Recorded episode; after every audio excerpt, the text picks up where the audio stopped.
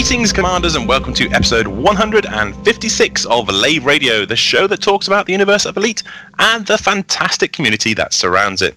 I'm your host, Second Technician, Fozza Forrester, and joining me in the Orange Sidewinder for this episode, we have the Head of Health and Safety, Mr. Ben Moss Woodward. Can anyone hear me? Is it working? I can hear you. It's all right. We've hit it with the wrench. I'm sure everything is working perfectly now.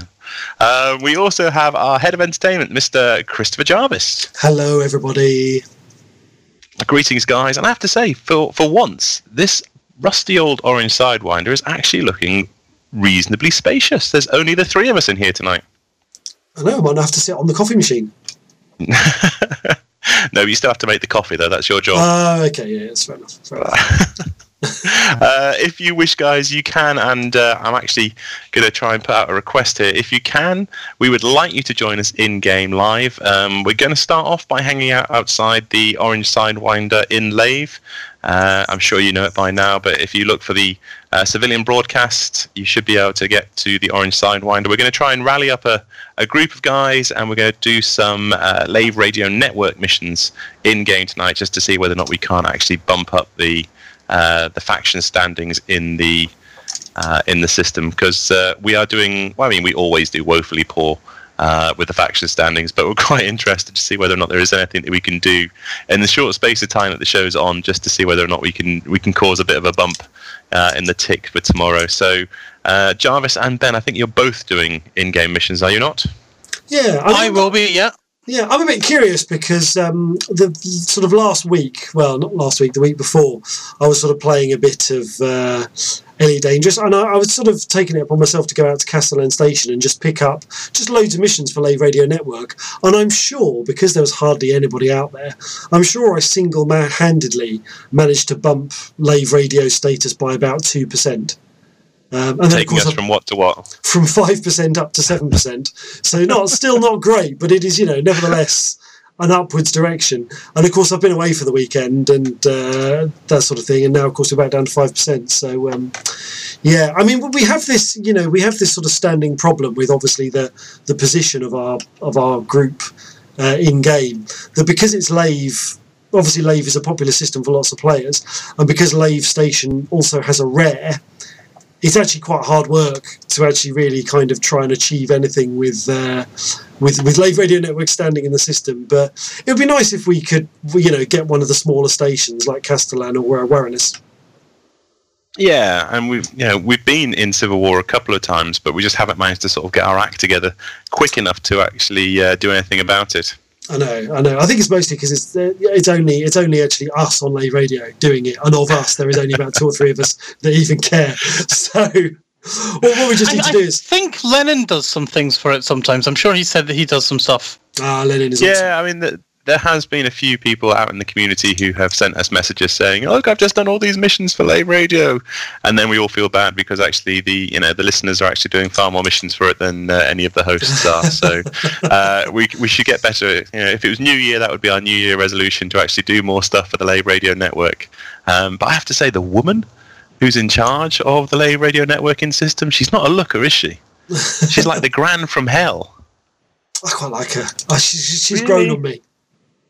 She's grown on me. She's sort of familiar. She's just a familiar face. It's nice to come back to a familiar station and to be greeted by some. Sometimes you want to be where everybody knows your name, and that is the thing. I mean, of course, we could just it seems like. I mean, Grant always says, oh, we should just get the trackers involved. And because of the massive amount of trackers now, it feels like massive cheating to just say to the trackers, hey, can you come and win us a station? I feel like we should be doing it ourselves. But at the same time, I am not above hiring them. I still feel, we're a couple of schmucks in a stolen Asbo Sidewinder. We've got no business running stations. Oh yeah, no. That's why I would never necessarily have any sights on taking over actual Lave Station. But if we could claim like Castellan or Warrinus, that'd be cool. Particularly now, Warrinus is a sweet asteroid station. Is awesome, isn't it? But surely it's an asteroid station. It's going to make it harder, not easier, to take over. Does that not sort of bring it at the same sort of level as a Coriolis? It's I have to confess to not being much of a background sim expert. Yeah, I just do what I can, and I try not to sell off. I try not to sell too much exploration data or cash in too many bounties at the station while I'm there. I sort of take them out of system and do them somewhere else. I think is it 10 million? I think is your 10 million a day is your limit. Oh, what you can cash in and actually have it counted towards? Yeah. I see. I didn't know that either. Where's the manual on the background simulation? No. But the point is, when you cash in bounties or when you hand in exploration data, that goes towards the influence of the group that controls that station. So until Lave Radio Network has at least ownership of a station, there is no point cashing in any of that data. There isn't really any point trading either, because all that trade value goes towards the group that controls the station. It is worth, though, I mean, you can take on pretty good missions for things like going and getting certain resources and bringing them back. One of the ones I've found that A, pays a lot, and B, seems to boost the influence quite a bit, is those planetary scanning missions. Mm-hmm. They seem to be pretty good. And you can quite often get upwards of 1 million credits per scan for those missions, plus, like, a fair amount of system influence. And for some reason, and I find this very bizarre, they're paying you a lot of money to go and scan, because I thought, oh, it's going to be one of these things where I'm going to get shot at, it's going to be like an illegal data hack. No, it's a public network. They're basically paying you 1 million credits to go to the library for them.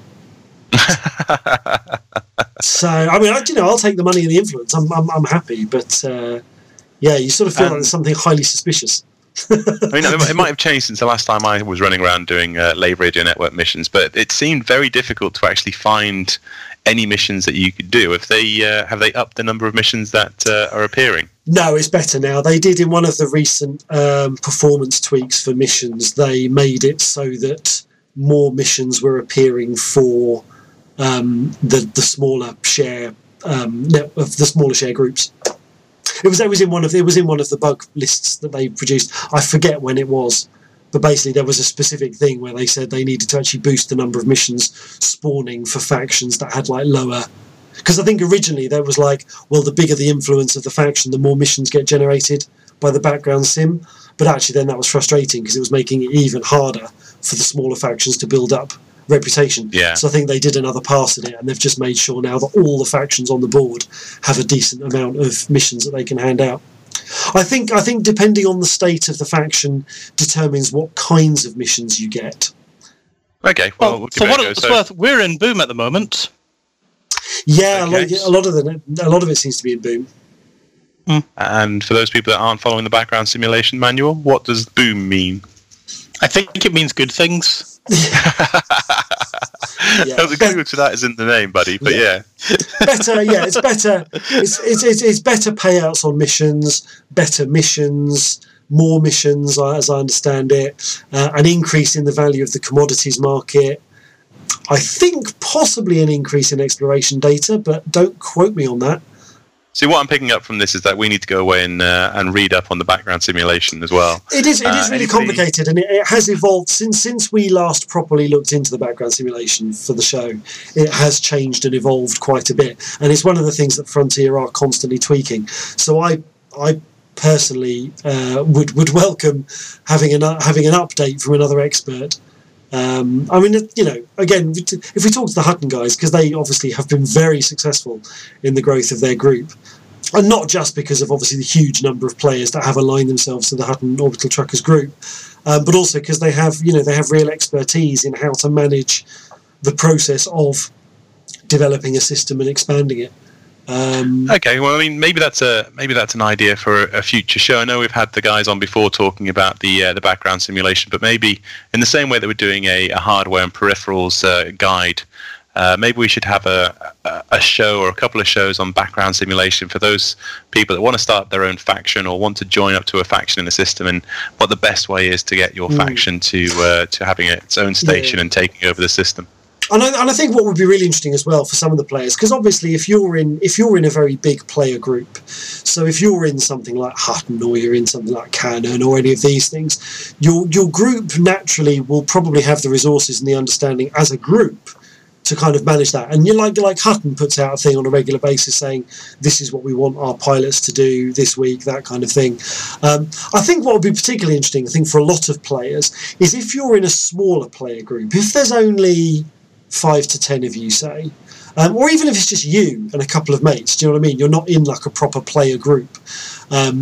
But you've decided to go into the game, you've decided on a system that you want to call home, and you've decided on a faction. It's probably not one you've named, because obviously Frontier don't name, you know, factions for just anybody. You have to be an established and fairly significant group to get that. But maybe as a player you've decided that a particular system is your home, and you are gunning for a particular, you know, group, existing group within that system that you want to call your own.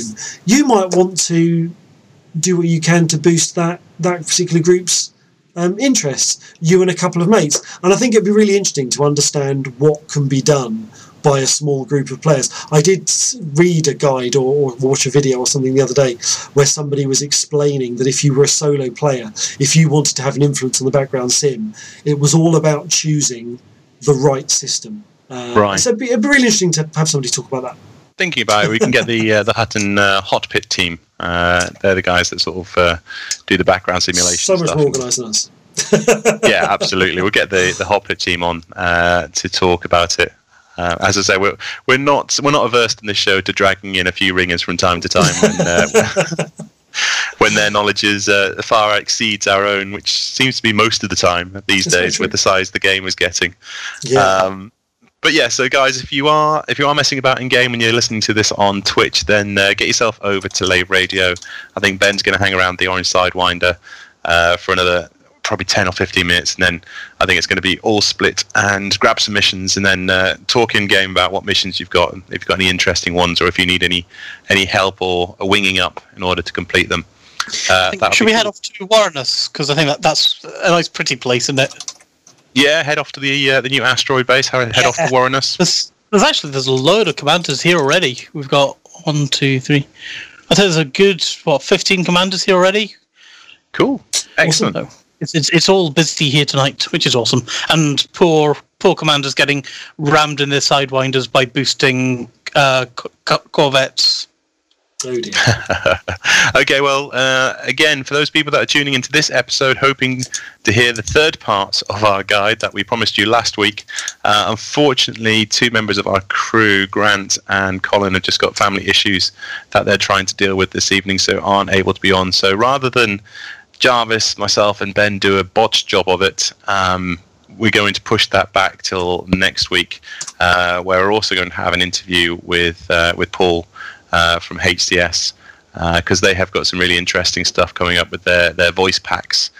Keep an eye on all of their streams, all their social streams, over the next week or the next few days. In fact, it might already be out to see what they've got coming in the pipeline. But I've had a chat with Paul already, and it really does seem like it might be quite an exciting little add-on to the game. So what we're going to do for this one is going to be a shortened show. We're going to focus a little bit on the Control-Alt-Space winners that have been announced. That's the in-game video awards that Frontier have just announced. But before that, I think it would be remiss of us not to mention what's happened in real life over the last 24 hours. So all of us on the Orange Sidewinder crew fall into that wonderful forum dad demographic, and most of us here have parents. We are parents of young children. And I've been watching, and brought to tears a number of times today, watching the aftermath of the terrorist attack on Manchester Arena. So just to say that our thoughts, and I'm sure the thoughts of all the Elite Dangerous players in the galaxy, are with those people that have been affected by the tragedy over the last 24 hours. It really was quite horrific.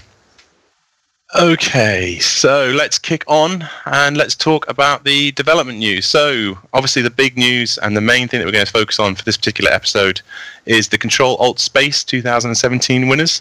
So for those people that are sort of new to the game, this isn't the first time Frontier have done a video competition. It's the first time we've seen it with the camera suite, really brought up to date. But we got some interesting videos last year, did we not? In fact, the one that I really liked was the one that used the Wing Commander video in video trick, where they had people talking on comms and having a little image of themselves. That really made me chuckle, and I know it would be far too intensive and resource, and that one I know is definitely not just flicking a switch on the server for Frontier to be able to do it, but it was one of the elements of Wing Commander that I really loved, when you had a communication come in that someone's image, a little video popped up on your head-up display, and talked you through parts of the story. So I thought that was really cleverly done. Now, I haven't managed to get through all of the Control-Alt-Space 2017 videos, but Ben, before we announce any of the winners, what were your thoughts on the entries? Did you have any favourites? I really liked Laser Cops because it was a funny one, and it was quite like the one that won last time with the in-game comms and putting putting the actors in the game, and I really liked that. It was a funny little story, and it was just a nice little thing.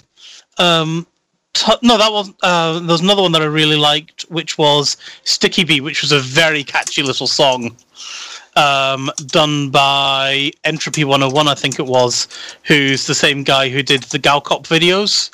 And what he did, another really unique idea, in that he was mixing the in-game assets with hand-drawn art. So he replaced the commanders in the cockpits with hand-drawn art, and he had stylized explosions occasionally, and it was just a really unique look for the video, which I thought worked really well. No, Sticky Bee is really good. I mean, I'm a sucker for any kind of hand-drawn animation stuff, so I really liked that. I actually really liked, and the one that really made me laugh was the one that was like a song, reminded me a bit of the old Portal song. It was a thing called Cobra Mark III, which was just this kind of player's love letter to the Cobra Mark III, and just, because the song kind of sets up, it's like, well, I want to do a bit of combat, so I like the Sidewinder, and I want to do a bit of trading, so I like the Adder, and all this sort of stuff. And then it was like, oh, if only there was a ship out there where I could do all these things at once. It's like, Cobra Mark III, it's so wonderful, kind of thing. So yeah, that was one that I really enjoyed. That one, actually, I was surprised that one wasn't even in the shortlist. I think that was under I don't know if it's our section or whether it's Frontier section, but it was listed under honourable mentions. It's honourable mentions, I think, yeah. I really liked that one. I also really liked, there was another one that was on, sorry, let me just land. I'm getting pad loitering warnings while I'm talking to you guys here. This is why we don't usually do things in-game whilst we're on the radio, because we get distracted whilst we're talking.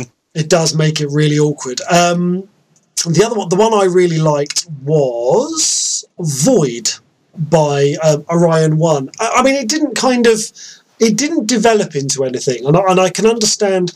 I'm going to talk in a minute about Frontier's kind of judging process for this, because I get why certain videos either won or didn't win, and I understand why Void wasn't shortlisted, because it didn't kind of develop into anything. It was about a minute and a half long, but I would say the first minute 15 of that video is just stunningly beautiful, and it's not a particularly great showcase for Elite Dangerous necessarily as a game, because it's lots of very far off shots of things like a ship really in the distance travelling across, like, coming out of the shadow of a planet, or there's a really nice shot of some rings.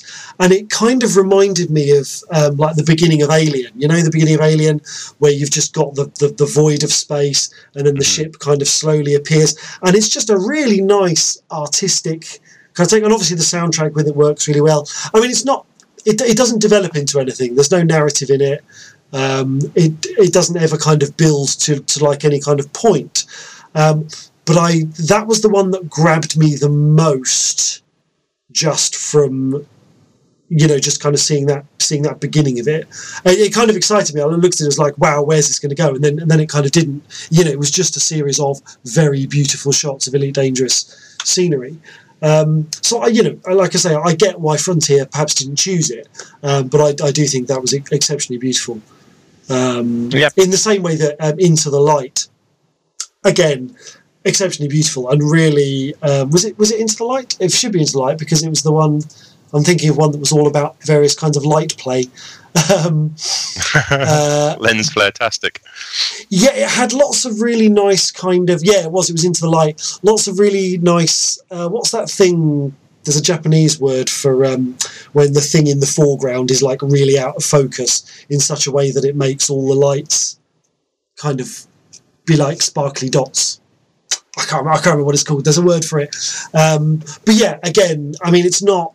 I don't think... I personally still wouldn't have picked it as a winner because I don't think it had a kind of interesting narrative structure. And I don't mean narrative just in terms of like having a script or a story, but I think even if you're doing something that's a visual montage, there needs to be a kind of concise narrative thread to the way the images are changing from one thing to another. Like even a montage trailer develops and has certain ideas that kind of come together with the intercutting of images. And for me, that one was very, very beautiful photography, but as a whole, I didn't understand necessarily, you know, what it was doing. But I, you know, really liked it. And I have to say, I did really like the other one that had additions to it. What was it called? Oh, I can't. Basically, there was one that had live-action actors in it. Frameshift Zero, and that was an awesome one. It is an awesome one. I love that one. I have to call that one out particularly just for its sheer bloody ambition. I mean, basically, if you... I mean, I know it kind of seems funny for me to compare it to like a 20-year-old full-motion video intro to a game, but if you imagine that these guys with home equipment have produced something that cost the Wing Commander studio something like $200 million to make back in the 90s, I would say it's an incredible technical achievement. I do have some issues with it. I don't think necessarily all of the framings of the people, you know, necessarily are quite good. But actually, when you look at it, it's really well done. The lighting on the characters is right. The superimposing of the actors against the backgrounds is right. The narrative of the story is really well told. And there's a kind of, you know, space battles are notoriously hard to film in Elite Dangerous because... You know, if you compare it to something like X-Wing versus TIE Fighter, which had the ability where you could just go and have a great multiplayer fight, and then you could play back the network code of the battle, you could basically replay it, and you could cut it, and you could change camera angles, and do all this cool stuff. With Elite Dangerous, you have to fake everything. So you have to have your storyboard of your battle set out in advance, and you have to say, right, yeah, I need this shot of a ship firing its guns, I need this shot of a ship flying past, I need this shot of a ship, you know, being hit. It's a very hard thing to do, and I think they really did nail in Frameshift Zero. So the Twitch chat room are saying, which video are we talking about still? Yeah, this is Frameshift Zero.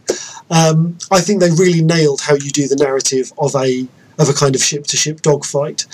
But I think just on top of that, the quality of the way they've composited those actors onto proper Elite Dangerous in-game graphics, I was kind of in awe of it a little bit. I really admired their ambition for it.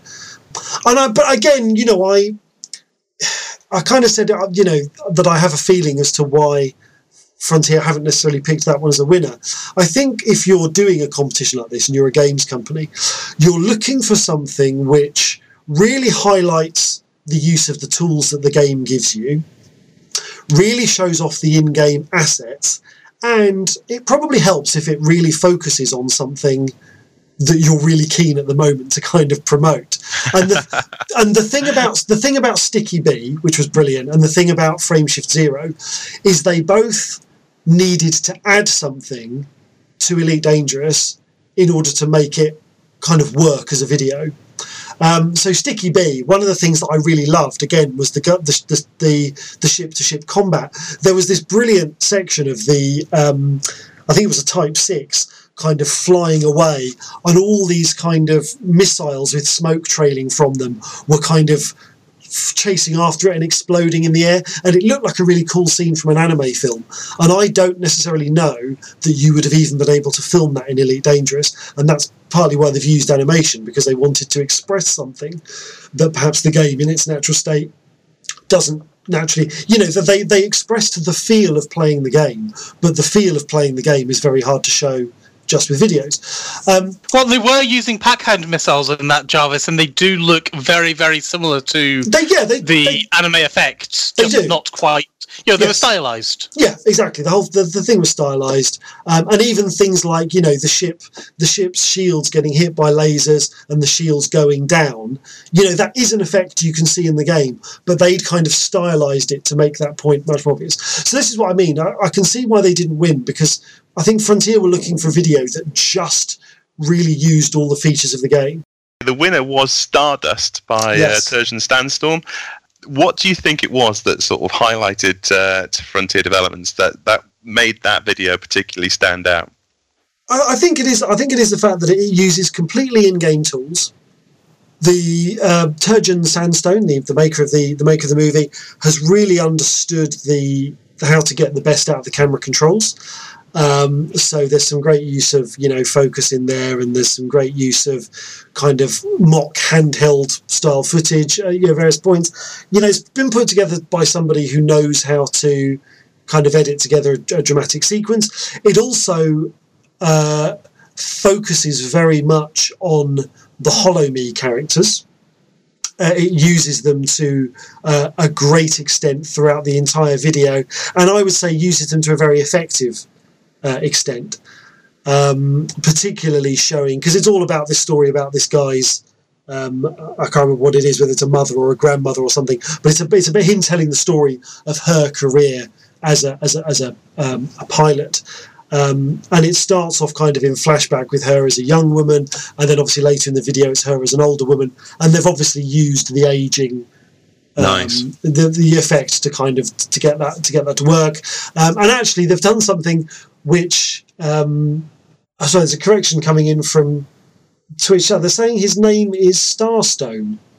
Oh, we've copied and pasted it as Sandstone. That's interesting. I wonder where that mistake has originated from.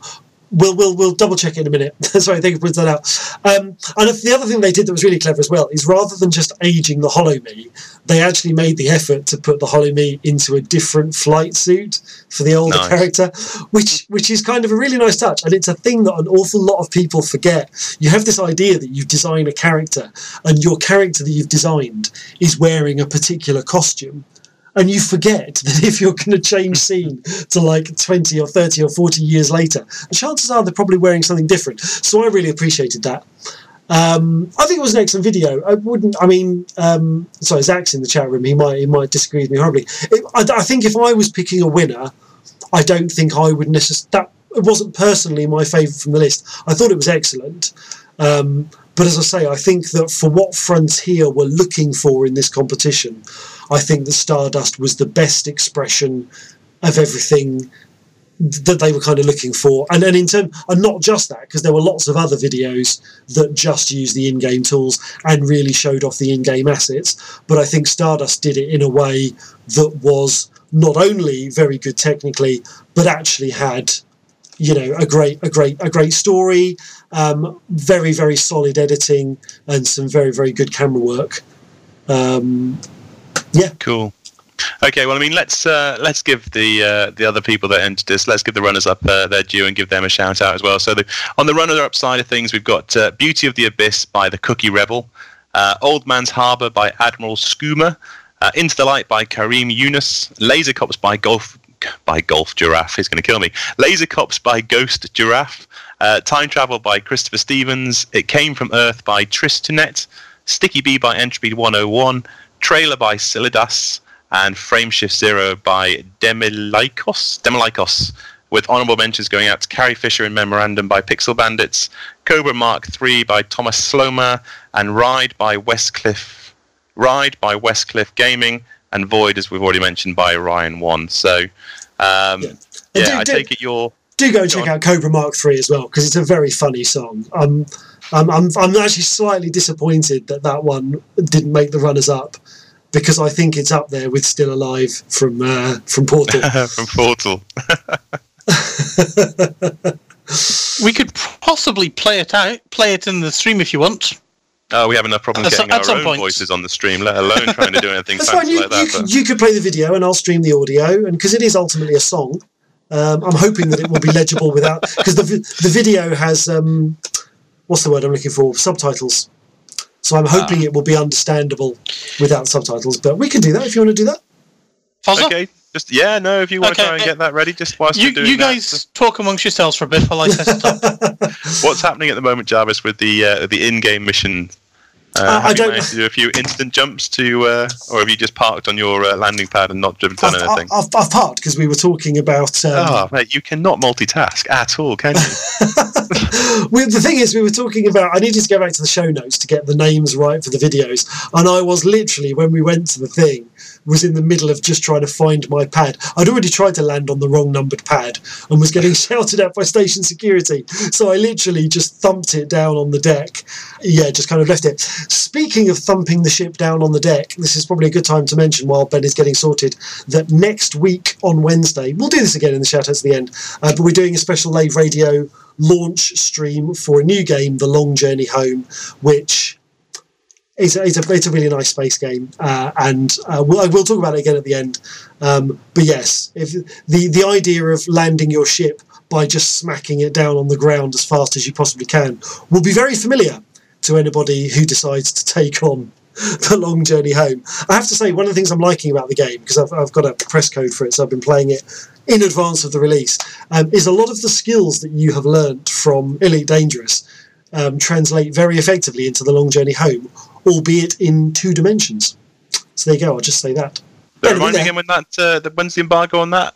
Up. So the embargo for streaming and reviews and that sort of thing is Monday. We obviously have our ordinary Elite Dangerous show on Tuesday night, so yes, Wednesday night we will be doing the launch stream, and I think the game is officially released on the Tuesday, on the 30th of May. But yeah, we'll be doing a launch stream on the Wednesday, and I'm hoping to have a guest on from the studio, and I'm hoping to have some codes that we can give away, but they haven't come back to me on it yet. So, watch this space. Seeing as Zach is hanging around in the chat room, Zach Antonacci. Hello, Zach, what was your personal, not your official Frontier Development hat on, just your personal favourite video that was submitted for the Control-Alt-Space? I don't think you can ask him that. Surely he selected the winner, and therefore... Well, I'm sure there's a panel, let's be honest. I'm sure there was a panel of judges. I think Zach has to say he loved all of them, doesn't he? Well, he has. I know that's a personal favourite. You're putting on the spot here. Okay, now, so I have a question, and I'm really worried that I'm going to be embarrassed because it's going to be an actual clip from a Star Wars thing. But there was a voiceover to the Carrie Fisher in memoriam thing. Was that voiceover from something, or was that recorded by one of the players? Because I really recognised it, but I couldn't place it. Ladies and gentlemen. We gather here today after our short pilgrimage to pay our respects to one of the finest people the galaxy has ever known. With a family torn almost beyond repair and with their home destroyed, this brave leader forged a path and was instrumental in defeating one of the greatest evils this galaxy has ever known. Her bravery shall not go forgotten. We shall not let her passing go unmarked, and we shall forever remember the leadership, her compassion and grace, and her sacrifice for the rebellion. She rests now here among the stars, one of the greatest military leaders the galaxy has ever known. But to us, ma'am, you will always be royalty. We leave you today, but you shall forever remain in our hearts and in our memories. May your journey bring you the peace you so deserve. The Force will be with you, always. No, neither of you? Not for me. Anyone in the chat room? Does anyone in the chat room recognise that monologue from the Carrie Fisher video? Because I felt like I'd heard it somewhere before, but I couldn't place it. Okay. Well, Zach's come back to us and said that, yeah, as I suspected, you know, because, you know, Frontier don't mess about here. You know, there was a panel of judges. You know, there was a few people picking. So he didn't actually select the winner. But his favourite was, in fact, the winner. He says he thought that the story was actually really beautiful. And I believe from messages that have come in that it was actually dedicated to his mum as well. So cool. I think it was actually dedicated to Terjan Starstone's mum, which adds a nice element to it as well. So yeah, at least Zach's happy then. So it's his favourite came first. So nice. Cool. Ben, have you got the sound ready for Cobra Mark III? Oh, I have the video ready. If Chris has the sound, if you spool it to me, I will broadcast it.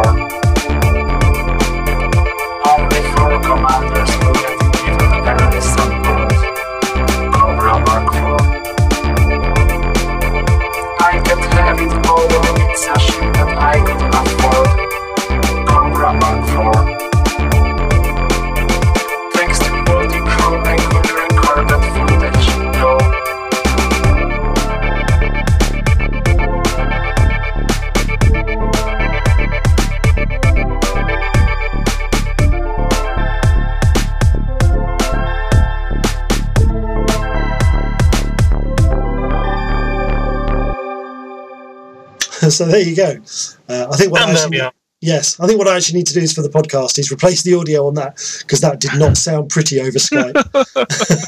I was going to say, for those people that are listening to this back on the podcast, that's probably going to sound a damn sight more professional than it did during the live version. So apologies to the people that are listening in Twitch live. I think what we need to try and do... I think you get the gist. Yeah, we need to try and post the lyrics out with the show notes as well, because I found just listening to the audio, it's not as easy to hear without the subtitles. Well, it's in the video anyway. But one thing I loved was I don't want to call it a dig, but the fact he's saying, you know, thanks to Multicrew, I could record the Cobra Mark IV because the guy actually had a Mark IV of his own. Yeah. So the Cobra Mark IV, was that still exclusive? That was the exclusive one for Kickstarter backers. Well, not Kickstarter backers. People who bought the original version of the game. Yeah. Oh, really? Oh, okay. I forgot about that. What was it called? Was it called the Mercenary Edition or something like that? Founders Pack, wasn't it? Something like that. It's going back a bit. It's going back a bit. We'll have to look at okay, but I mean, in fairness, is he missing much with the Cobra Mark IV? Oh no, Twitch chat were correcting us. It was for pre-ordering Horizons. Okay. So if you pre-ordered Horizons, still stands though. Are you missing much by not having the Cobra Mark IV? No, no. I don't think the Cobra Mark IV is loved. No, I don't think it's got much love out there, unless you're a collection whore, and you just need to have your hangers full of every ship going in the game. I don't think you're really going to miss not having a Cobra Mark IV. You know what he's thinking? He's thinking, like, the Cobra Mark III is brilliant, so, like, the sequel to the Cobra Mark III must be amazing, and unfortunately that is not how things work. Nah, you see, that opens up a whole new level of conversations as to what sequel was actually better than the original, apart from Aliens. Sequel is actually better? We're gonna fall out over this because Aliens is not better than Alien. Everyone always says that, and it's not better. I think it's a different film. It is a different film. I enjoyed Aliens more than I enjoyed Alien. Alien was a great film, don't get me wrong, but I enjoyed Aliens more. But put Aliens to one side. What other sequel was better than the original? Empire is definitely better than New Hope. It's always the same movies that come up. I've got a fiver on someone saying Terminator 2 in a minute. Ah, Terminator 2, now that was better. This is one of those pop culture conversations that just will never die. But I mean, that's the thing. I think the Cobra Mark III is a very clever balance of some different things. And what they obviously tried to do with the Cobra Mark III was to modify it slightly, give it a little bit more weight, give it a little bit more power, and all these sorts of things. And they actually just effectively broke what made the Cobra Mark III so great.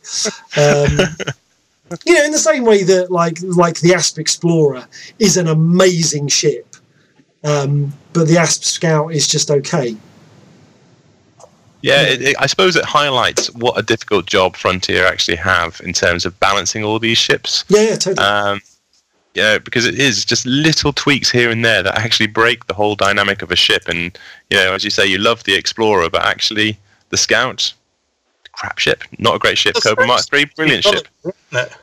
Yeah, well, I mean, what else has been tweaked? The Viper. We've got there's two Vipers in the game, isn't there? Yeah, although actually both versions of the Viper seem to be loved for different reasons. Okay. People seem to... the IE. Oh, do people use the IE? I suppose, I don't know. Do people use the IE-Eagle? NPCs use it a lot. I'm pretty sure it's used for racing. Okay. Okay. Fair enough. I never use either of my eagles anymore because I've got the vulture now, and anything that I would do with an eagle, I do in my vulture. I kind of miss it. I kind of miss the fun of the eagle. Anyway, so speaking of ships, we have kind of brushed over the newsletter a little bit, but there was have we not got to the newsletter yet? No, you can crash on into the newsletter because I know which bit of the newsletter you're going to highlight, which is the bit that I picked out from the newsletter as well, and I think you're right. So go on, knock yourself out. No, it's fine. No, so we've got paint packs for the new dolphin. Yes, which is looking very cute. I don't want to steal your thunder because actually, I think you made a point about it, which I didn't even think of.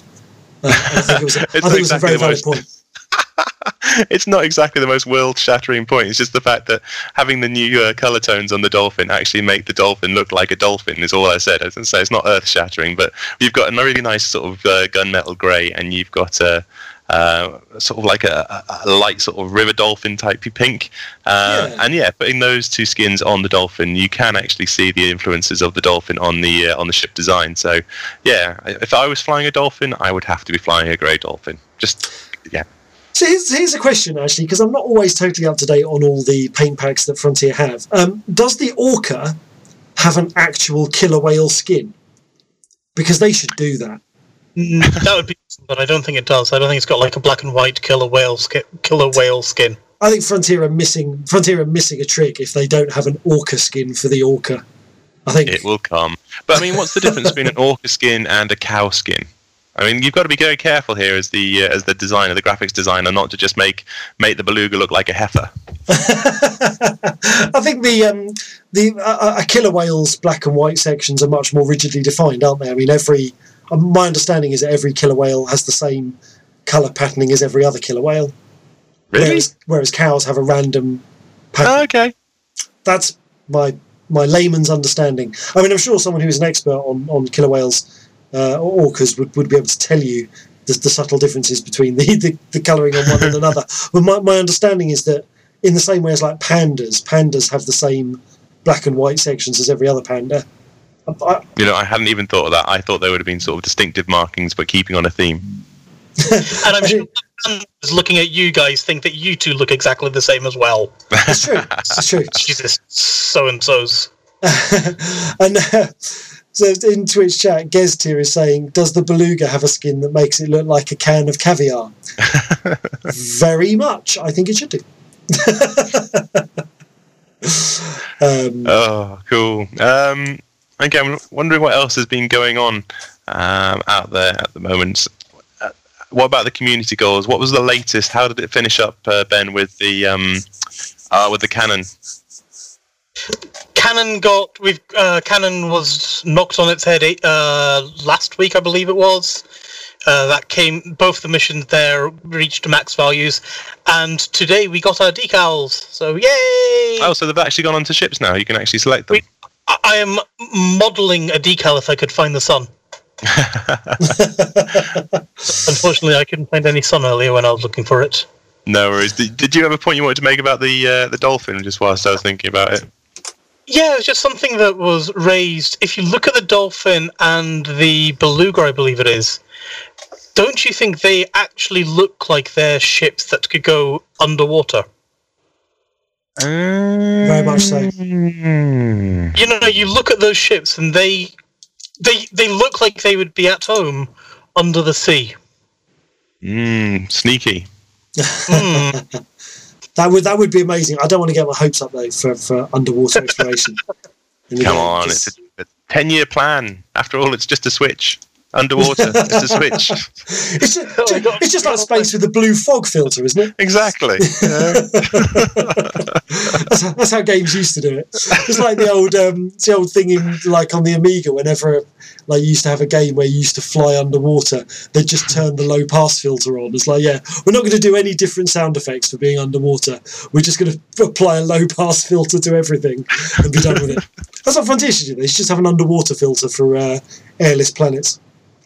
No, but I do like your thinking. God, can you imagine how far down the line that would be? Atmospheric planets that you can actually, fly under the sea. I'm actually just watching a beluga taking off just now. You couldn't. Even in Frontier First Encounters, you couldn't go underwater. That's the only one I've never played. You couldn't go underwater in that, could you? No, not at all. Because the Moray Starbase was always. What about the Merlin then? Not the Merlin. The Moray. Yeah, the Moray. I thought one of them was meant to go on. No, it was fan fiction stuff. I don't think it actually went underwater in game. No, in its description, it says it can go underwater, but you couldn't actually do it. So there you go. I wish list of things we want to see in Elite Dangerous. But I do just want to kind of... I know there's probably not enough people watching the show tonight to make a difference, but do check out the XO One Kickstarter. Even if you're not going to back it, right, just go and look at the videos, because what XO One has done with exploring an atmospheric planet is incredible looking. I mean, I'm just blown away by the quality of the clouds. The kind of dust particles in the air, the way the wind swirls around. It just looks amazing. tinyurl /XO-1, I think was what we set for it, was it? Yeah, I think so. Yeah. When's it run out? I can't remember. Let me look it up, and I will double check that tiny URL while I'm at it. Yeah, XO-1. So yes, Bewilderbeast is asking in Twitch. No, it's not. It's not XO One. It's XO EXO 1 ONE. And it's about it's a game that's a bit. It sort of reminds me of Marble Madness crossed with like a UFO. You're basically this ball that can roll around a planet's surface, but if you build up enough momentum, you can flick up into the sky, morph into a kind of flat UFO-shaped disc, and then glide. And yeah, there are 7 days to go. I mean, he's on $13,000 Australian of $35,000 Australian. I mean, my feeling is, with only a quarter of the timescale to go and only a third of the project funded, my Kickstarter gut feeling is it's not going to get funded. With it being only a third of its way through, I can't see that one going the distance, unfortunately. But apart from you pimping it, mate, I haven't actually seen it crop up, so maybe it's one of these ones where he needs to get slightly better at getting the message out. Well, you say that. It was, I mean, it was featured in Edge and Eurogamer, and it made a big impact at one of... Sorry, not Eurogamer, Rock, Paper, Shotgun. And EGX Resd, it's got some sort of award. I don't know. Okay, well, what this award is. Maybe I was going to say. So if it's had that much publicity, why is nobody backing it? I don't know. It's the same story with a lot of interesting things. That, like, I mean, again, to talk about Chaos Reborn. Chaos Reborn was uniformly loved by the critics and the press. You know, critically, Chaos Reborn was a massive, massive success, and everyone who everyone who kind of played it in the industry absolutely loved it. But it just didn't pick up a huge number of players. It's very much a niche, it's very much a niche game. And XO One seems to be the same sort of thing for people who are critics or writers or people who are kind of interested in experimental games. Someone like me, I'm kind of always interested in quirky little indie titles. I think XO One is a beautiful game of planetary exploration, but I don't necessarily know whether something like that would make a big public, lots of gamers coming to it and being like, wow, you've got to play this game. I mean, even in their Kickstarter blurb, they've described it as Kubrick's Tiny Wings.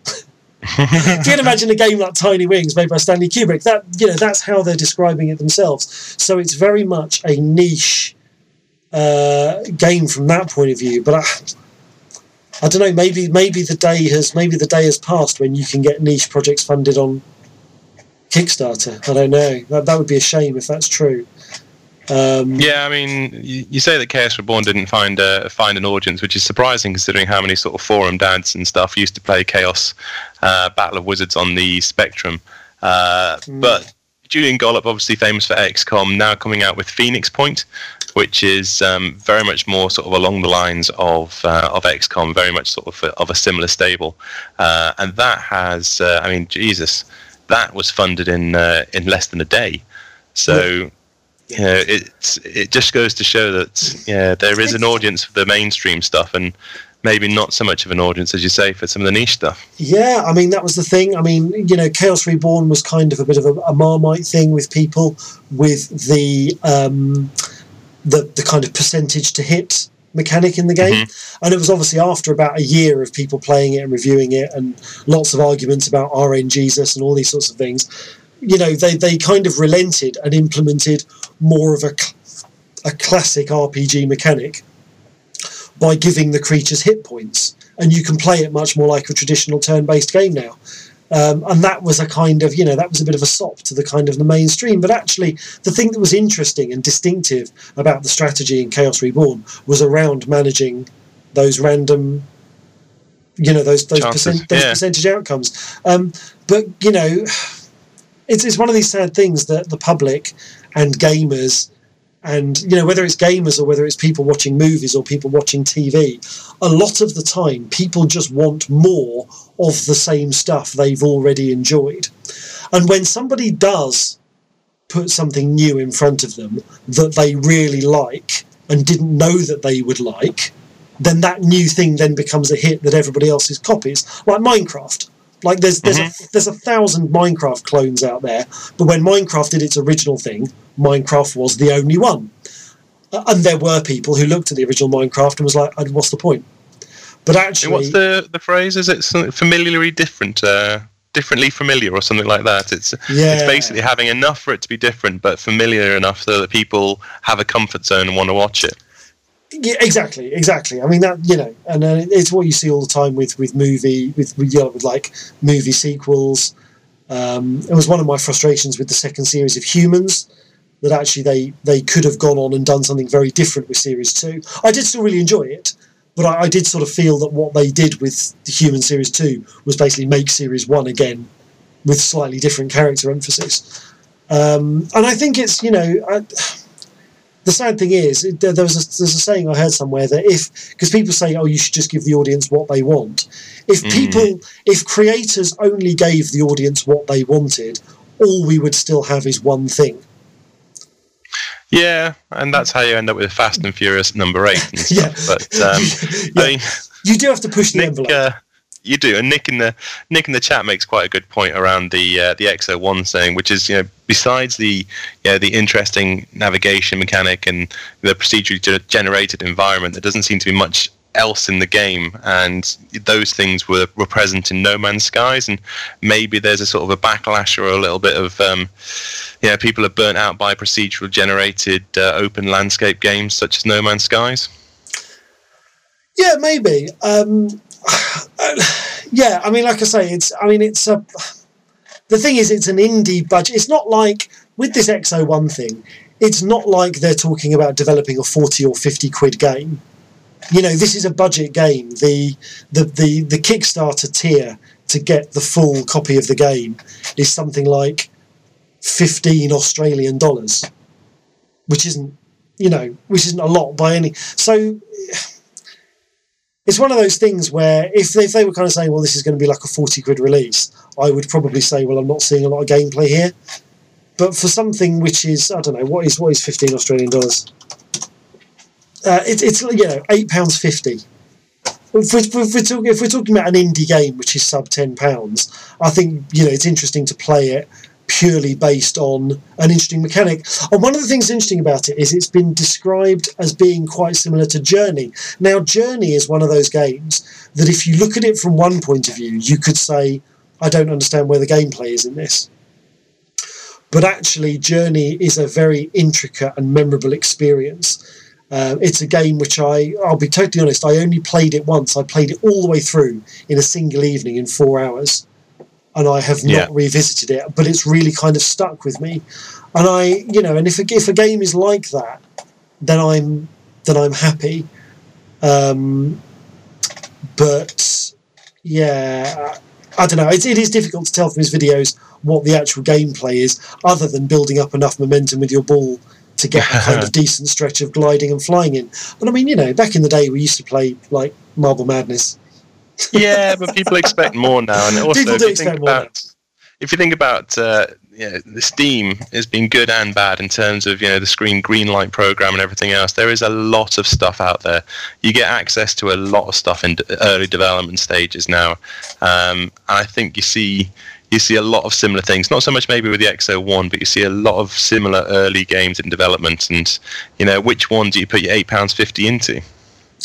No, that's true. There are all kinds of things out there. And like I say, if it wasn't that XO1 stood out for me so significantly kind of above the crowd, I wouldn't have backed it. But it just looks amazing. And I mean, not even, if you look at his updates, he did a Twitch stream recently where he showed the game in more of a kind of recent state, and it just looked even more incredible. Maybe that's an idea for another podcast, where you can do a rundown of the stuff that's caught your eye on Steam. Do you know what I honestly thought? I honestly saw it, and I thought, I really hope Frontier see the tech that's going into XO1 and think, we could just hire this guy. Because if the atmospheric planet landings looked as good as the videos of XO1, I'd be happy. Really? Honestly. because I went with an extra layer of polish on maybe, but you've got to think that with the timelines and stuff that Frontier are working to, there's already people sat in Frontier Towers working on planetary landings. There will be an element of it already working on some of these computers somewhere. Probably. Yeah.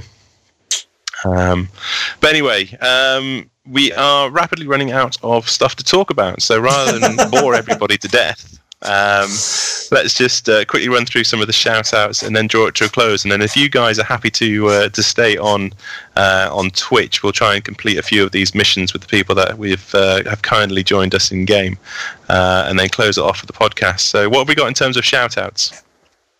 Ooh, we've got, well, another mention just then. Next Wednesday night, as I say, The Long Journey Home is a new game by Daedalic. It is a procedurally generated space travel game. It's very different to Elite Dangerous. It is a game that mostly plays in two dimensions. So it's kind of a bit like a sort of thrust type. Oh, it's really hard to describe.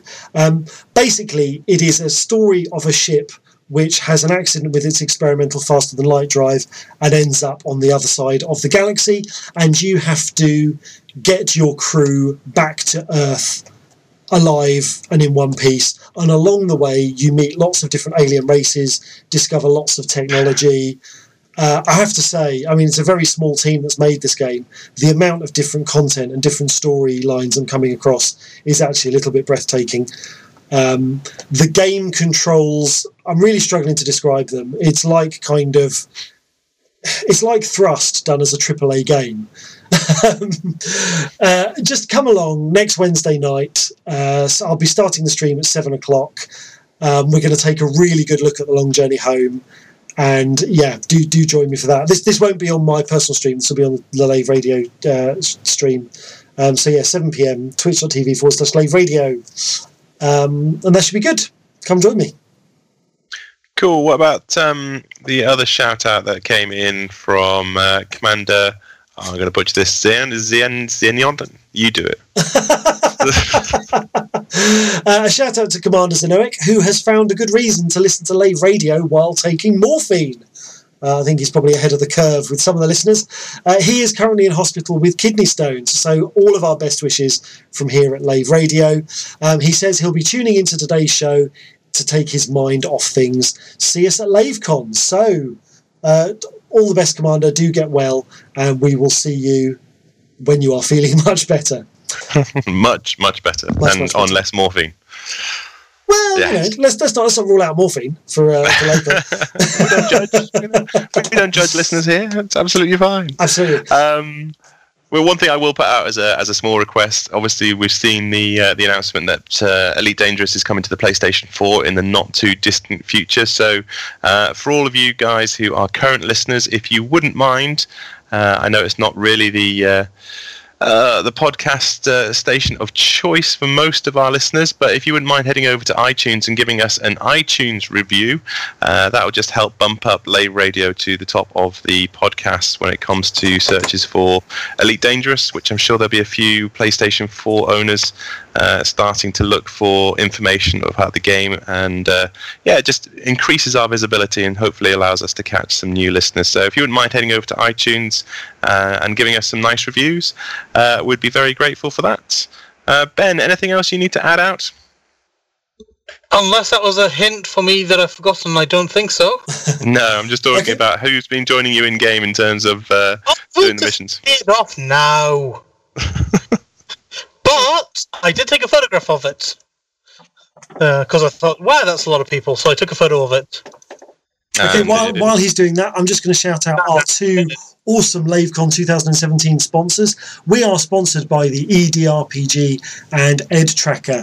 EDRPG is the new tabletop role-playing game produced by Spider-Mine Games. This gives you the opportunity to get involved in all kinds of Elite Dangerous adventures away from your PC, although not necessarily if you're playing online with other players. But it is a tabletop gaming system set in the Elite Dangerous universe. It is officially licensed by Frontier.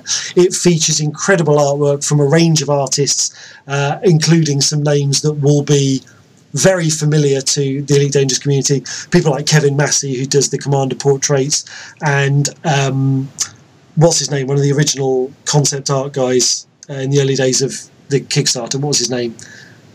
Josh Attack has been doing some art for them. And we've also recorded a very special episode of Lave Radio playing the EDRPG, which will be out soon. And you guys can play that later in the year. And we're also sponsored by EdTracker or EDTracker. You can go to edtracker.org.uk. There we go. edtracker.org.uk. EdTracker is a head tracking solution for Elite Dangerous and other games. It basically gives you a very simple and low cost device which attaches somewhere to your head, usually on a pair of headphones, or if you're like me, an attractive Alex band from Claire's Accessories. It basically gives you a joystick which you can control with your head rotation, and it gives you a really accurate tool for looking around in Elite Dangerous. It completely revolutionises your flight and gunfighting experience. So I can't say who's been doing missions for us, but I know while we were all hanging out at the Orange Sidewinder, we had Commanders Bograt, Dukey, Halcyon, Lennon, Masek Blaine, Maximilian Chili, sort of, Miggles, for various random numbers, Nephilius, changing pictures, Nephilius. We had Palm, Steve Tyler, and Zla. Cool. I tried for doing a whole load of missions, and unfortunately, Lave Radio don't want to talk to me and give me missions that'll fit a large ship. So I'm kind of sulking with that old woman, because she doesn't want to do anything for me. I've always said that woman had style, that woman had class, that woman has taste. Well, that woman ain't getting no missions off me. Cool. Well, as I say, we're going to stay on air for a little bit after the actual podcast is finished, and we're going to try and do a few more missions. But up until then, that's it for another episode of Lave Radio. If you'd like to get in touch with the show, then you can email us at info@laveradio.com, Facebook.com/Lave Radio, or we're at Lave Radio on Twitter, or you could join our Discord channel by going to tinyurl.com/LaveChat. Our TeamSpeak servers are teamspeak.laveradio.com, and of course we record the show live on a Tuesday evening at 8:30 and stream it at laveradio.com/live, and we're obviously on twitch.com/Lave Radio. Thank you very much to Chris and to Ben for joining me in the Orange Sidewinder this evening. Until next time, fly safe, and if you can't do that, fly dangerous.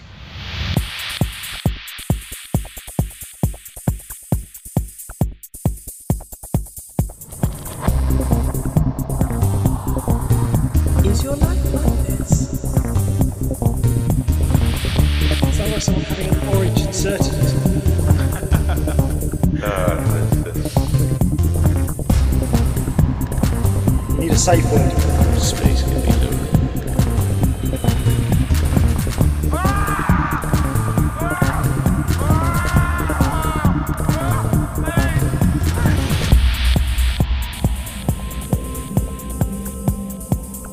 I'm going to see the galaxy.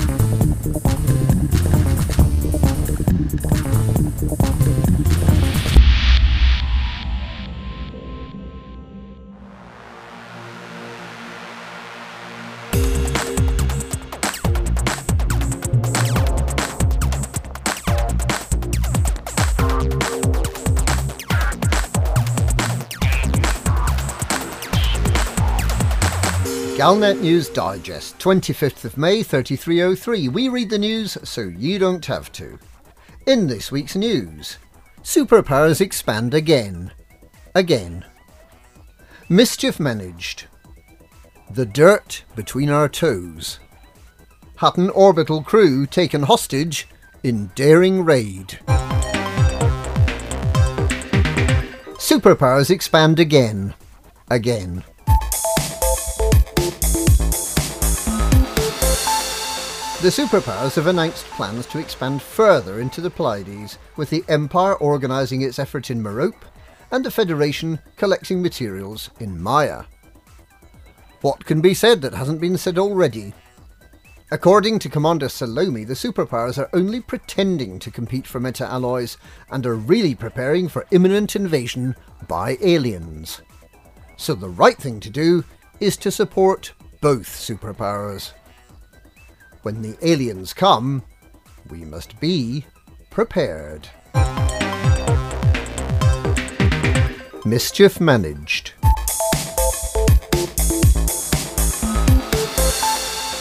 The Small Worlds 2 expedition is preparing to set off.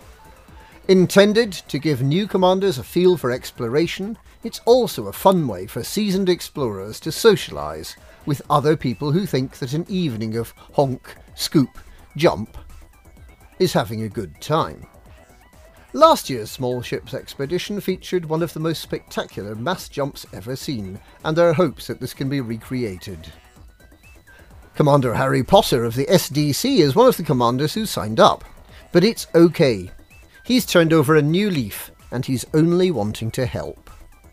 The organisers have a zero-tolerance approach to murder, and the recommendation is that no one needs to bring any weapons. Small Worlds 2 runs for 5 days from the 3rd of June. As the name suggests, only small ships may take part. So put that Conda back in the hangar. The dirt between their toes.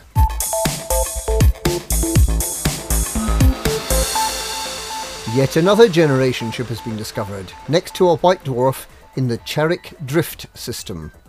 From the logs so far recovered, it appears that the designers of the generation ship Atlas forgot to provide any means of stopping the ship once it arrived at its destination, which seems a bit careless. Was the crew able to come up with a plan to save the passengers, or did everyone perish as the ship continued on its pre-programmed trajectory past the target planet? Find out in next week's exciting instalment. Nearly New. Canon Interstellar's new megaship, the Gnosis with a G, has been constructed, with what might be considered almost indecent haste, and it's already open for business in the Verati system. The speed with which the ship was constructed has led to speculation that it's in fact an ex-showroom model that's been occupying the back 4 kilometres of Cowlin McGrath's showroom for the last 800 years. A spokesman for the manufacturer made no comment, but was unable to stop smiling. Hutton Orbital crew taken hostage in daring raid.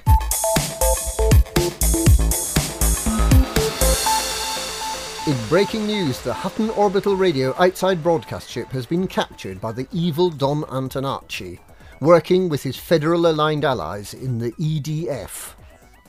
The radio crew, consisting of Dick Chafing, Rudolf Hucker, Mike Oxlong, the Hotpit team and Commander Flossie have all been taken hostage.